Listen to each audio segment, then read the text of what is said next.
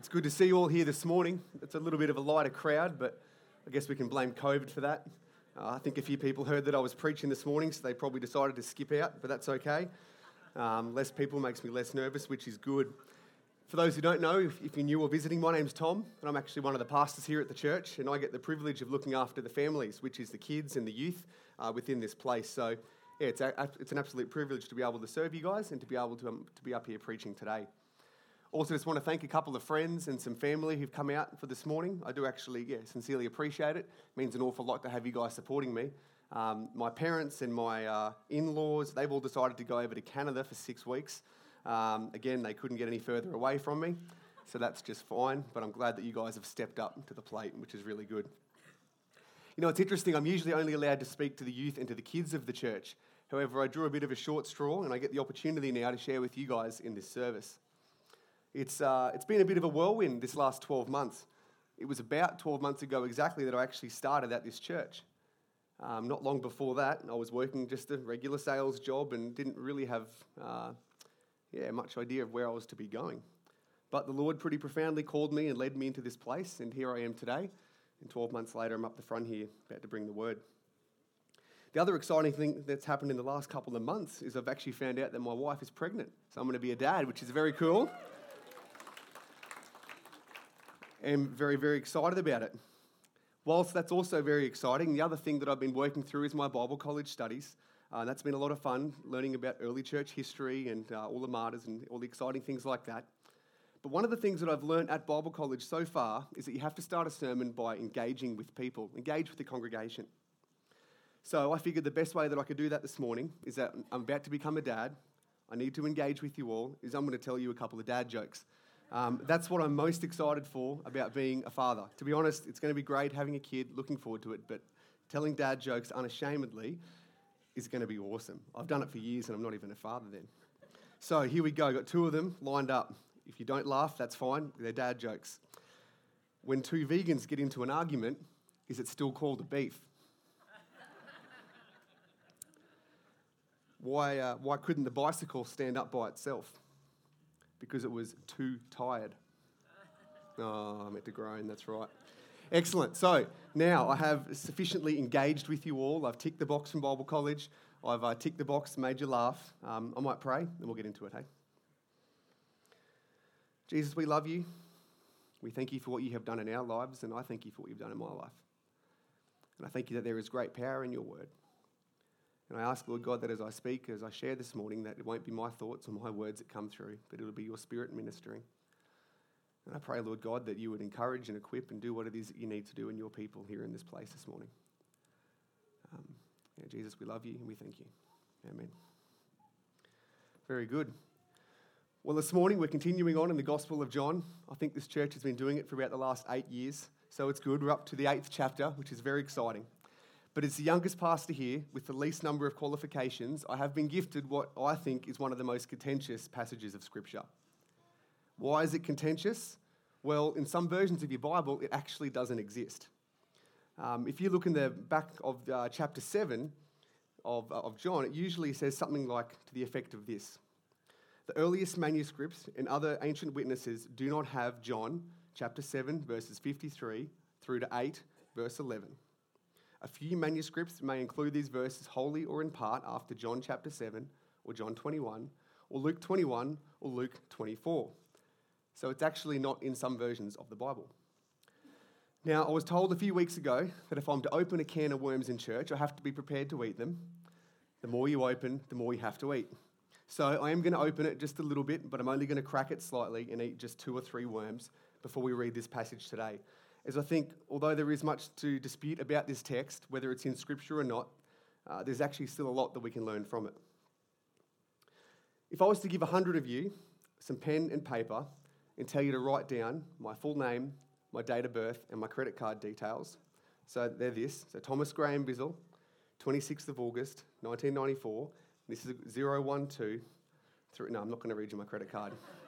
but if I did that, gave you a pen and paper and you wrote those down, you would all write down the same words, the same numbers. However, your spelling, your order, and your punctuation would likely be different.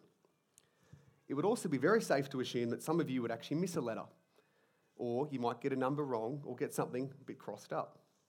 You see, is Thomas spelt with a H or no? Is Bizzle spelt with one L or two? Now, if 95 of you were to write my name and date and credit card details exactly the same, then you can be sure that it's correct. Even if there is minor differences in spelling and grammar, and even some of the text might be missing, you can still be sure that it's saying the same thing. However, if five of you were to write the wrong name, the wrong date, or it stood completely out of character from what I had asked you to write, well, it would be known as incorrect. Now, you have to remember that when the scriptures were taking place about 2,000 years ago, no one had a camera, no one had a recorder, no one had a photocopier. Everything that was seen was had to be um, handwritten and had to be painstakingly copied by hand by the monks of the day. Perhaps this is a little bit too simple of a way of viewing it. However, I think it's really helpful in this text today as it provides a very basic idea in what the theological world calls textual criticism. See, textual criticism, it's an art, or perhaps even the science, of evaluating and restoring original texts. See, the Bible was not written in one go on a laptop and then saved for all of us to see onto a USB stick. And because of this, we don't actually have a full copy of it all in one go or in one document. Any document back then was written on paper, very fragile paper, that likely didn't last 50 years, let alone hundreds. So, why am I talking about this this morning in relation to John chapter 8? Well, we don't actually have a full copy of the Gospel of John. What we do have, though, is about 24,000 uh, manuscripts that have all been evaluated, assessed, and then checked for likeness to confirm what was intended. Now, the story that we get to in uh, verses 1 to 11 of chapter 8, it's very, very unique. As unlike the rest of John, where they actually have very large sections of it, it doesn't actually exist anywhere before the 5th century.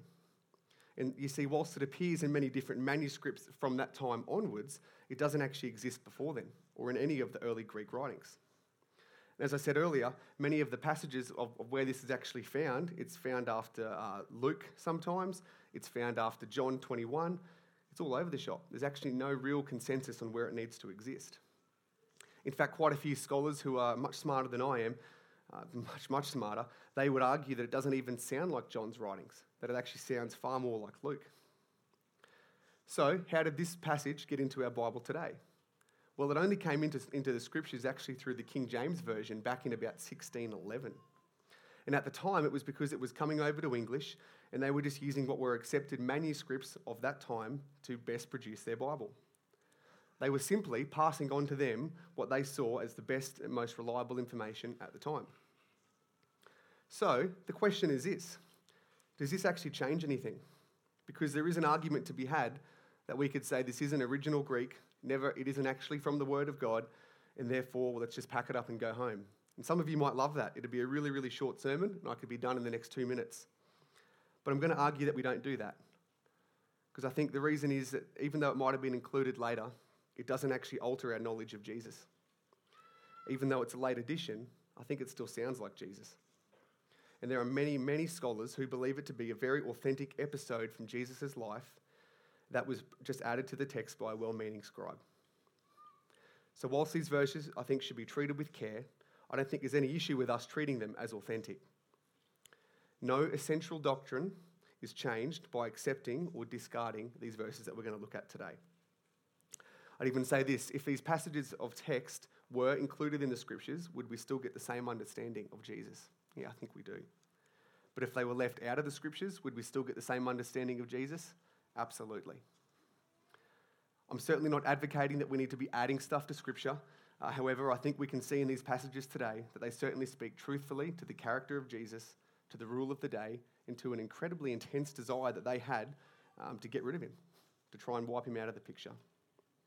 So, how this ended up in the text, be it by John, a disciple of his, or another apostle, is not actually the point that I want to focus on today. We're going to look at the character of Christ. Final thing I want to say on this before I do read the passage is just that uh, being a Christian doesn't mean that we can't seek to validate things. And this is pro- probably for some of the younger ones here in this room we actually have a lot of reason that we can trust the scriptures that we have and we can believe them in their fullness. So don't let a passage like today be a discouragement to the accuracy of scripture or a stumbling block to your faith just because there's an element of uncertainty as how we got to it. If you look up on the screen, I know it's a little bit small and I know my grandparents are going to struggle to read it, but I'll explain it to you afterwards. I've put up a chart, and this was hugely helpful to me when I heard this about a decade ago. I think it proves the point. The New Testament, despite some minor challenges like this text we're looking at today, it is by far and away the most accurate scripture that, or the most accurate document from that time that actually exists. You might recognize some of the names in that list down the left hand side of those authors Plato, Caesar, Aristotle, Homer, not the Simpson. Um, these are all real historical figures who wrote and recorded what happened in that early history. And you know, when we read it as a society today, there aren't too many people, if anyone, who doubts what they wrote. We pretty commonly go, yep, that happened. We believe what was said, and we carry on. But I want you to see something here that was incredibly helpful to my faith as we look at uh, textual criticism in general. I, tr- I trust it's helpful to you as well. I want you to look across from the first column there where it says the date that the document was first written, and then the time from when it was written to its first earliest copy that was produced. As you can see there, almost all of them 750 years, 1200 years, 800 years. It was an awfully long time from when the original document was uh, penned to when it was first copied. And the longer that time gap, the more opportunity for error there is to come into it. If you also look at the, uh, uh, at the number of copies, well, it starts at the top with two, right down the bottom to Homer, and you've got 643. So there's quite a few copies there for him, but for a lot of them, there isn't that many recorded. But now I want you to look at the New Testament documents. You can see that they were done within 100 years of when the events actually happened. So there's very, very limited time for error to have actually snuck into that. But probably most importantly, there's 5,600 copies of Scripture that have been found in the Greek. And they all and they actually have a 99.5% accuracy. What does that mean? As they've been read, as they've been analysed, they're all saying the same thing to a 99.5% accuracy. I think it's remarkable. And what's even crazier about it is that's just the original in Greek. It doesn't include another 19,000 copies that have been since found in Syrian, Latin, Coptic, and Aramaic. They're all saying the same thing.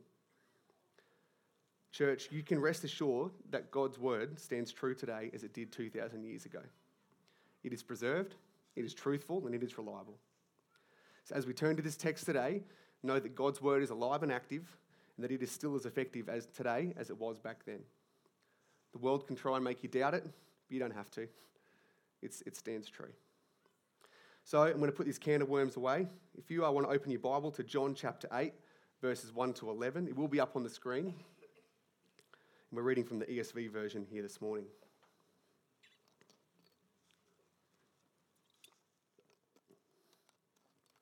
Very good stuff. Verse 1. But Jesus went to the Mount of Olives. Early in the morning, he came again to the temple, and all the people came to him, and he sat down and taught them. The scribes and the Pharisees brought a woman who had been caught in adultery, and placing her in the midst, they said to him, Teacher, this woman has been caught in the act of adultery. Now, in the law, Moses commanded us to stone such a woman. So, what do you say? This they said to test him, that they might have some charge to bring against him. So Jesus bent down and wrote with his finger on the ground. As they continued to ask him, he stood up and said to them, Let him who is, um, uh, who is without sin among you be the first to throw a stone at her. And once more he bent down and he wrote on the ground. But when they heard it, they went away, one by one, beginning with the older ones until Jesus was left alone with the woman standing before him. Jesus stood up and said to her, Woman, where are they?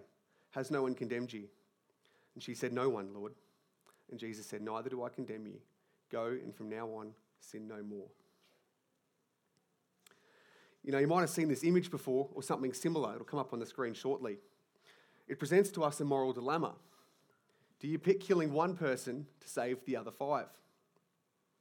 And so, who are you going to pick? See, it's easy for man to make a judgment call when it's just a number.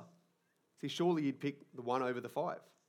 I mean, what if it's five kittens and one dog? Now, that's a joke. You'd kill the kittens every day of the week. I, don't, I don't care if it's a thousand kittens. You'd, you'd pick the dog, especially if it's my dog. But seriously, though, how do we respond to this? I mean, what do we do if it's five old men who've been convicted of, of, of crimes, having perhaps murdered, stolen cars, money laundered? And then on the other track might just be one teenage boy who's stolen a loaf of bread. I mean, that makes it a bit harder, I think. You see, it'd be easy for us to justify it and say, well, you know, I guess the old men, they've done the wrong thing, they've done their time, let's get rid of them. But I guess you could say, well, it's one life to save the other five. What do you do? It's a difficult spot for us to be a judge on.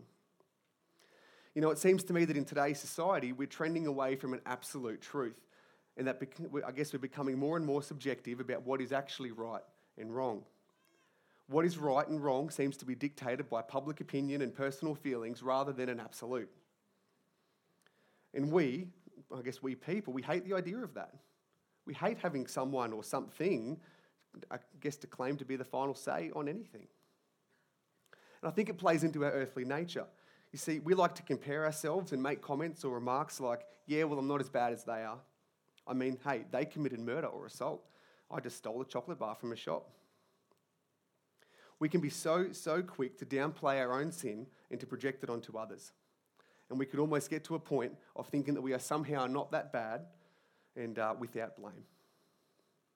You see, we want to become our own judge. And sure, we might be able to do this with some small things like what colour car to buy or where to go for lunch, even though that can be hard to decide at times. But when it comes to issues of life, death, and judgment, well, frankly, we are not qualified to make this decision. But we need someone who is. Jesus, in this passage of text, I think he's presented with this, uh, he's presented with this train track dilemma. He's minding his own business, doing what he usually does in the temple. He's teaching, he's sitting down with those in his audience. I mean, there's nothing particularly unusual about it. It's all until this woman is dragged before him. Now, the scribes and the Pharisees, they bring in this woman who's been caught in the act of adultery. Now, for those of you who don't know what a Pharisee is, they're essentially a Jewish person whose role and purpose was to ensure a very, very strict observance of rites and of ceremonies, and particularly that the law of Moses was upheld.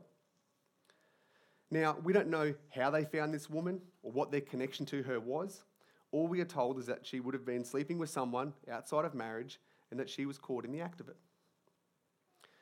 My educated guess is that she would have been no doubt naked, ashamed, and pretty guilt ridden with what she had done and I think she would have known that she actually was going to be punished for it. She grew up in that time. So while she was found physically unclothed, she was also found in sin. She was in a pretty rotten place to be. So the real dilemma here this morning is this this woman was in a relationship outside of marriage, and she was dragged before Jesus, alone, not with the man, only herself, and placed at the feet of Jesus.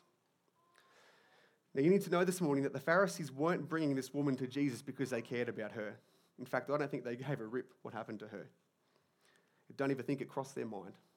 They were sold out. They were intent on getting Jesus backed into a corner where he could be falsely accused. And not only falsely accused, but also discredited to try and make him, I guess, to be someone who didn't like the law. What better place to do this than in a Jewish temple? They were wanting him to pick a train track to make a decision, to be backed into a corner, and to either actually get rid of him completely or at least discredit him and make him not valid. You see, Jesus was not popular with the Pharisees of the day. He was gaining a following of disciples, and he would often challenge the hard heartedness of these Pharisees, for they had seen law keeping to be more important than that even of grace. I mean, further to this, Jesus was seen to have also been continually breaking the laws well, if I quickly look at John chapter 5, verse 8, would have heard this story a few weeks ago. It was about the paralytic who's been crippled for many years. Listen to this. Jesus said to him, Get up, pick up your mat and walk. And at once the man was cured. He picked up his mat and he walked. The day on which this took place was a Sabbath, and so the Jewish leader said to the man who had been healed, It is a Sabbath. Law forbids you to carry your mat. Jesus healed a man who had been lame for a very, very long time. And whilst he should have been cause for tremendous joy, it actually just wound him up. It made them really, really upset because he broke the Sabbath by telling him to pick up his mat. He did some work on that day. So Jesus was not favored by these Pharisees, and as such, they were intent on getting rid of him. So, what's this big decision that Jesus needs to decide on? And what are the obstacles of it?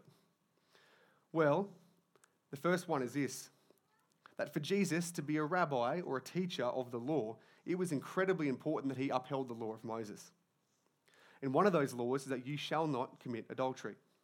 If you do, well, sorry, but you're going to be stoned to death.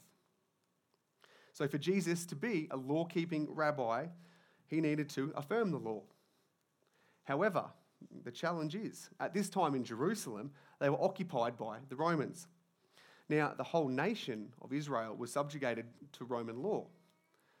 And whilst the Romans were actually a little bit relaxed to those nations, allowing them to have many of their own practices and ways, there was one rule that could never be broken, never be changed, and it's this you must obey the law of Rome. And the law of Rome did not actually permit someone to be executed for simply committing adultery. But they also didn't allow someone to be executed by being stoned to death. It's actually the reason that Jesus was crucified on a Roman cross while he wasn't stoned to death by the Jews. So, can you begin to see some of the problem here? If Jesus is to uphold the law of Moses and to say to kill this woman, well, the Pharisees, they're going to run straight to Pontius Pilate and they're going to say, look, this man's broken your laws. He's to be killed. However, if he doesn't uphold the law of Moses, then he's to be written off as a teacher. He'll be ineffective. He was, I guess he was trapped. How does he get out of this? Verse 7 of the text, that says this Let him who is without sin among you be the first to throw a stone at her. Okay, so Jesus recognizes and he actually affirms the law. And you know what he does? He permits it to happen. And he actually sets out that the punishment should take place. He just makes this one very simple request and he says, Okay, you can do it, but just make sure that you're the um, only person here without sin. You can go first you can start this off. Put your hand up if you've never sinned here before. Never sinned. Good, because if you had, put your hand up, then you just sinned by lying. Church, you should all know this. Uh, no one here is without sin. All of us, all of the world has sinned, but sadly, the world actually fails to believe that. You know, this passage of text, I think, is often misapplied by churches or by Christians who say that it's I guess that you should never speak out about sin. And yes, whilst I'll agree it's the job of Jesus alone to be the final judgment on sin, this text isn't an example for us to ignore it and to do nothing about it or to keep living in it. I just don't see that the heart of this text at all. In fact, I think the exact opposite is true here. See, Jesus showed this woman spectacular grace while still holding firm in calling her adultery what it is. It was a moral failure, it was sinful, and it needed to be punished. And he says the same thing to you and to me today. You see, Jesus hates sin, he delights in the law, and in this text, he affirms that she is to be punished and to be judged for her sins. And you might come up to me afterwards and say, Yeah, but surely this isn't as bad as murder. I mean, she hasn't killed anyone, she just slept with someone outside of marriage. It sounds a bit harsh, doesn't fit the crime. But see, for whatever reason, I think it's easy to think that all sins are equal. We like to be our own judge. Perhaps it's because we're in a society that doesn't talk about sin, that doesn't recognize it. And yes, in one sense, all sins are equal. I mean, James chapter 2, he says, For whoever keeps the law yet stumbles at just one point is guilty of breaking all of it. So, yeah, there is an element where all sin separates us from God. But see, James's point here is that individual sins cannot be isolated. The Bible's commandments are all interconnected with the sole purpose of reflecting God's character and his holiness. And if even one is broken in rebellion, well, it goes against God himself. And that person is deserving of nothing but separation from God forever. So this passage does not say that you or I are to encourage sin or to live in it. It's a humbling message that we all are in need of the mercy of God. I'd also just add that Jesus actually shows no impartiality with this account either, with how sin is to be dealt with. He doesn't preface it by saying, Oh, that's okay. I'll pass over your sins because you're young. I'll give you a second chance. Or he doesn't say, Oh, you're really old. That's it. I've had enough with you. Jesus actually shows in this text that he loves the law and that all sin is punishable and that all sin is not equal. If it were, well, the Pharisees could have just dragged someone before him who'd broken the Sabbath. But instead, they got someone who'd committed adultery, a punishable sin by death. So we also see here that not all sins are equal before God. You know, and the Bible's clear that they're not either. I mean, Jesus, for example, when he was handed over uh, to Pontius Pilate, it said, He who was. Uh, he who handed him over to Pontius Pilate was guilty of a greater sin than Pilate himself. Or could look and see some of the distinctions that Jesus made between a speck and a plank in one's eye. Or go Old Testament and look at how God treated Sodom and Gomorrah.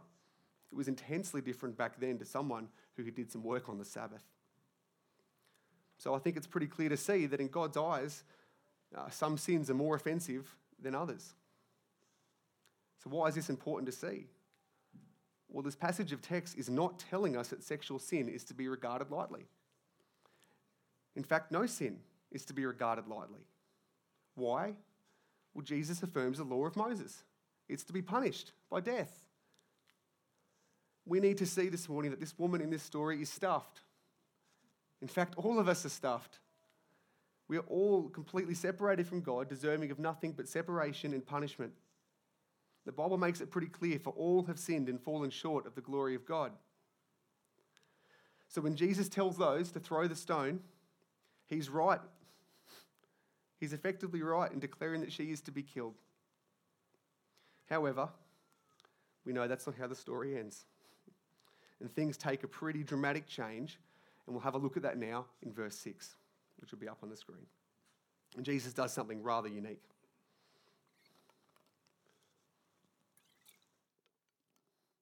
Jesus bent down and wrote with his finger on the ground.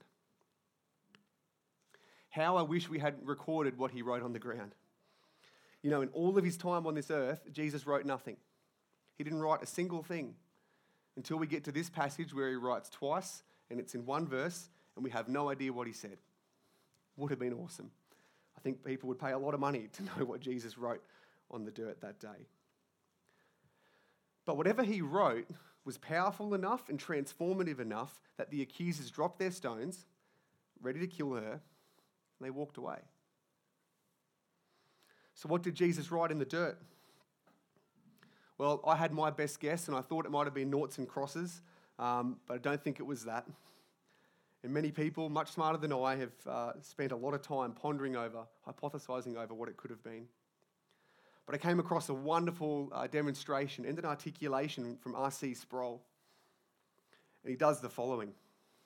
And I'm going to point out a couple of you, so just um, don't take it personally if I do point at you. But he does this.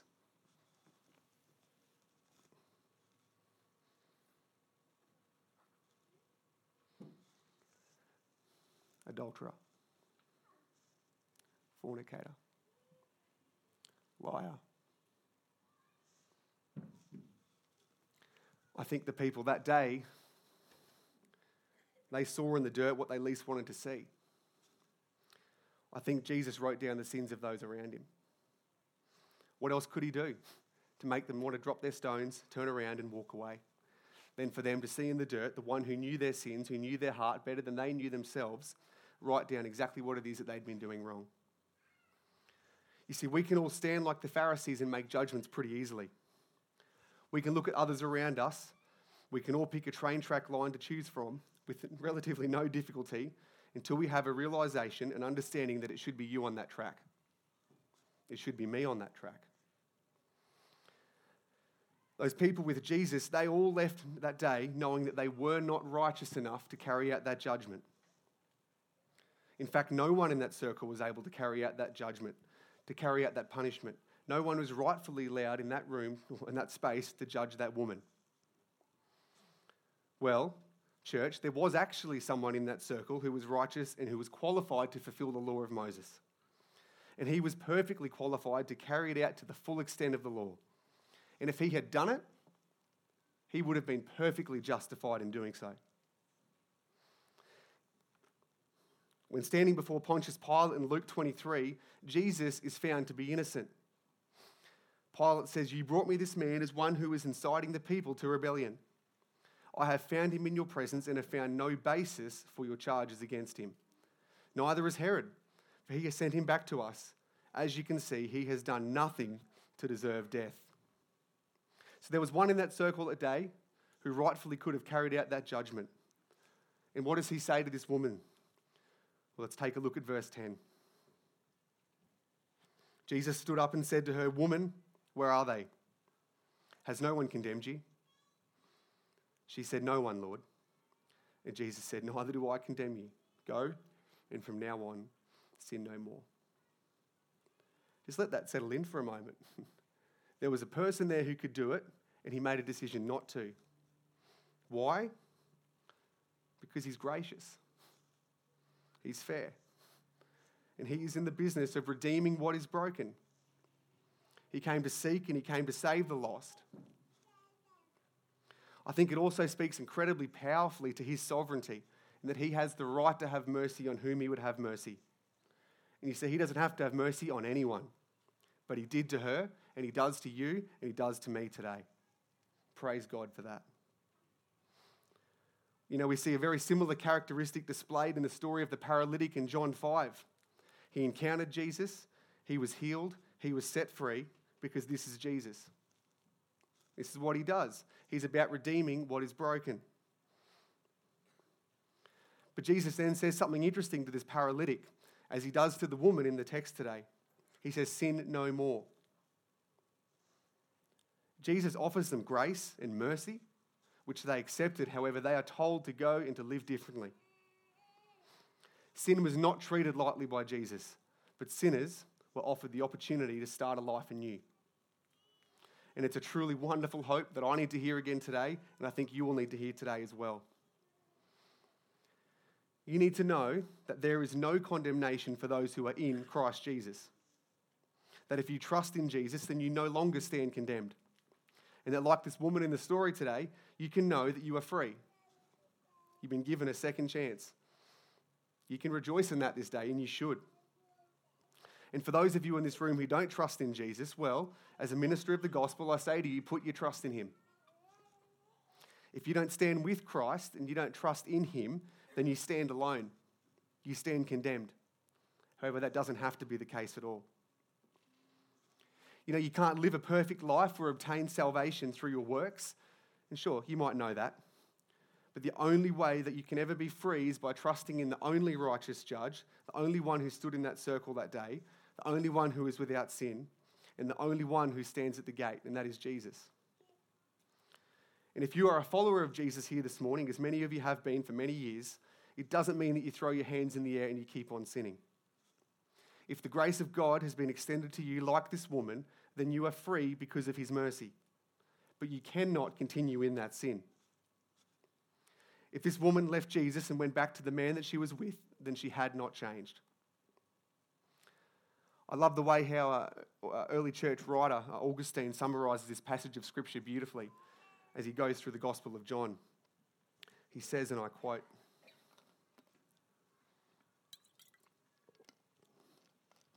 Look at the way our Lord's answer upheld justice without foregoing clemency. He was not caught in the scare his enemies had laid for him. It is they themselves who were caught in it. He did not say the woman should not be stoned, for then it would look as though he were opposing the law. But he had no intention of saying, Let her be stoned, because he came not to destroy those he found, but to seek those who were lost. Mark his reply. It contains justice, clemency, and truth in full measure. What is this, Lord? Are you giving approval to immorality? Not at all. Take note of what follows Go and sin no more. You see then that the Lord does indeed pass sentence, but it is sin that he condemns, not people. One who would have approved of immorality would have said, Neither will I condemn you. Go and live as you please. You can be sure that I will acquit you. However, once you sin, so, however, however much you sin, I will release you from all penalty and from the tortures of hell and the underworld. He did not say that. He said, Neither will I condemn you. You need have no fear of the past, but beware of what you do in the future. Neither will I condemn you. I commanded in order to obtain what I have promised. I think it's pretty interesting as I look at the world around us. Um, sounds like a pretty similar message to that last part, doesn't it? Go and live as you please do what you want. But uh, it just condemns you. You stand judged. The only way to find freedom and to find life fully is in the person of Christ. That's to get close to Him.